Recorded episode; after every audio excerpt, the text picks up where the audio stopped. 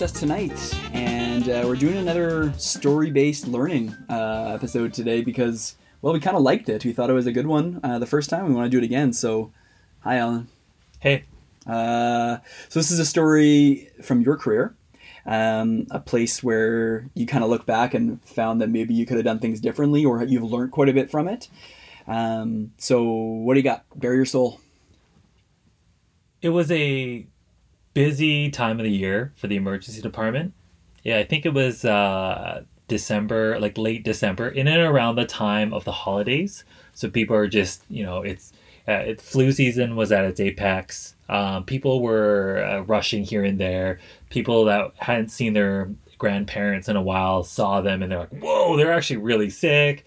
Um, family doctors' offices are closed. Access to primary care is limited trying to get into your um, specialist already, which is difficult, but they're gone for the holidays, and then you needed advice for your um, your atrial fibrillation medications, but it wasn't available. You know, it's that nebulous time where it's just busy. Totally, it's, it's total surge time of year, and I just want to point out you said nebulous. Okay, continue. So, and uh, I was working in the emergency department at the time, and I was working at triage, and it was it was a busy, it was a very busy day. Um, and this department has a fair number of beds, uh, over 40. And uh, the census uh, of total amount of patients in the, in the department swelled to well over 120 that day. So uh, it was just three times the size of what the department was actually supposed to accommodate. And it was easy to fall into the trap because uh, of of complacency because a lot of the cases that you were that I was seeing that day were runny noses, flu-like illness, maybe some shortness of breath that was like a uh, bronchitis, maybe some um, like prescription a, renewals, yeah, kind of cellulite fall because uh, he slipped on the ice, you know that that type of stuff that was uh, that was we were seeing all day and um, it, it, was relentless. Like it was one after another, one after another. It was a very busy day, and it was probably about um, halfway through my shift when I had a guy come up to me uh, with his wife. And, um, you know, he came up to me uh, when I called his name to come up to get triaged. He was actually had already been waiting to be secondary triage. So he already had got a critical look, got his name entered and stuff. So he had already been like pre-registered is what like you know. And then um so he already been waiting 30 minutes for a formal triage because this is how busy it was. And anyway he comes up with his wife and his wife's holding him up Ooh. like walking in. You know like wife is like holding right, right right. But he's walking okay and uh, i saw this and instantly like my frontal lobe was already saying uh not sorry not my frontal lobe my brainstem was saying i don't like this already. He's needy um, this is so dramatic. I don't have time for this. It's so busy. It kind of smelled like bullshit. Yeah, like, unfortunately. I unfortunately, mean, right? And my my frontal lobe wasn't working because I was all pure instinct at the time. It was like fight or flight mode because you were trying to really sort out and find the sick ones amongst the sea of ill people. So I, I triage this uh, this man, and um, he tells me he's got a headache, shortness of breath, a cough, chest pain, abdominal pain, diarrhea, sometimes he's vomiting, sometimes he's got rigors, sometimes he has an earache, sometimes he's not peeing, and sometimes he's peeing all the time. Oh, okay, yep, okay, yep. I'm hearing all of this, and he's telling this to his wife to tell me in English. And I'm, I'm thinking to myself, uh, is this just man flu syndrome? Uh, Which is a real thing. And I took his vital signs and uh, his his his blood pressure was 90 over 45. Okay, okay. Heart rate was uh, 95. Okay. SpO2 was 99. Resp rate was 18. I counted. Because you're an actually good nurse, yes. And temp was 36.5. Okay, okay. So I so based on this, I was like, okay, you know, I'm going to pick the the greatest evil of them all and say it's chest pain. We'll do our typical um, uh, diagnostics on them, and we'll go from there. So I got a timely ECG; it was normal.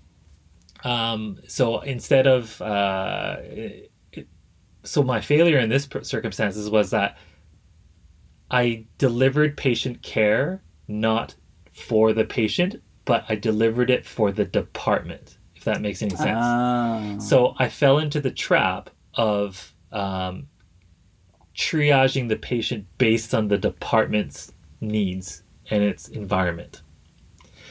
So uh, when uh, we when my charge nurse and I ran the board and we're like, who uh, we've got one bed going uh, clearing up, someone's going upstairs. We need to fill it with someone. Who do you have? I came across this man's name. I thought maybe this this guy's got such a weird story and sketchy vitals. I should put him in. But I was like, oh, but then this one is going to be, this one's a stroke, and another one is this, another one's that one. I said, you know what? He's probably okay. He probably has the flu. And another one went, uh, and another patient went in. So you really you had a lot of very sick individuals Yeah. chilling out in the waiting room. Like, let's be honest. He was, act- it, it was like the flu. It honestly, it looked like the flu. Three hours later, uh, I'm looking for his name on the tracking board and I can't find it. So I look in, and this is in the waiting room. So I look to the uh, the acute care area in that filter, and I actually see him in the acute care area. I'm like, whoa! I didn't I didn't put him in. Who put him in? And I'm just and I'm that type of person that wants to follow up to see what what what was the decision that uh, caused that escalation in care. You know, because you, you need to learn, right? For sure. So I went in and looked, and there it was a full on code. Like there, it was a full on medical arrest with with with every resource being thrown at this person.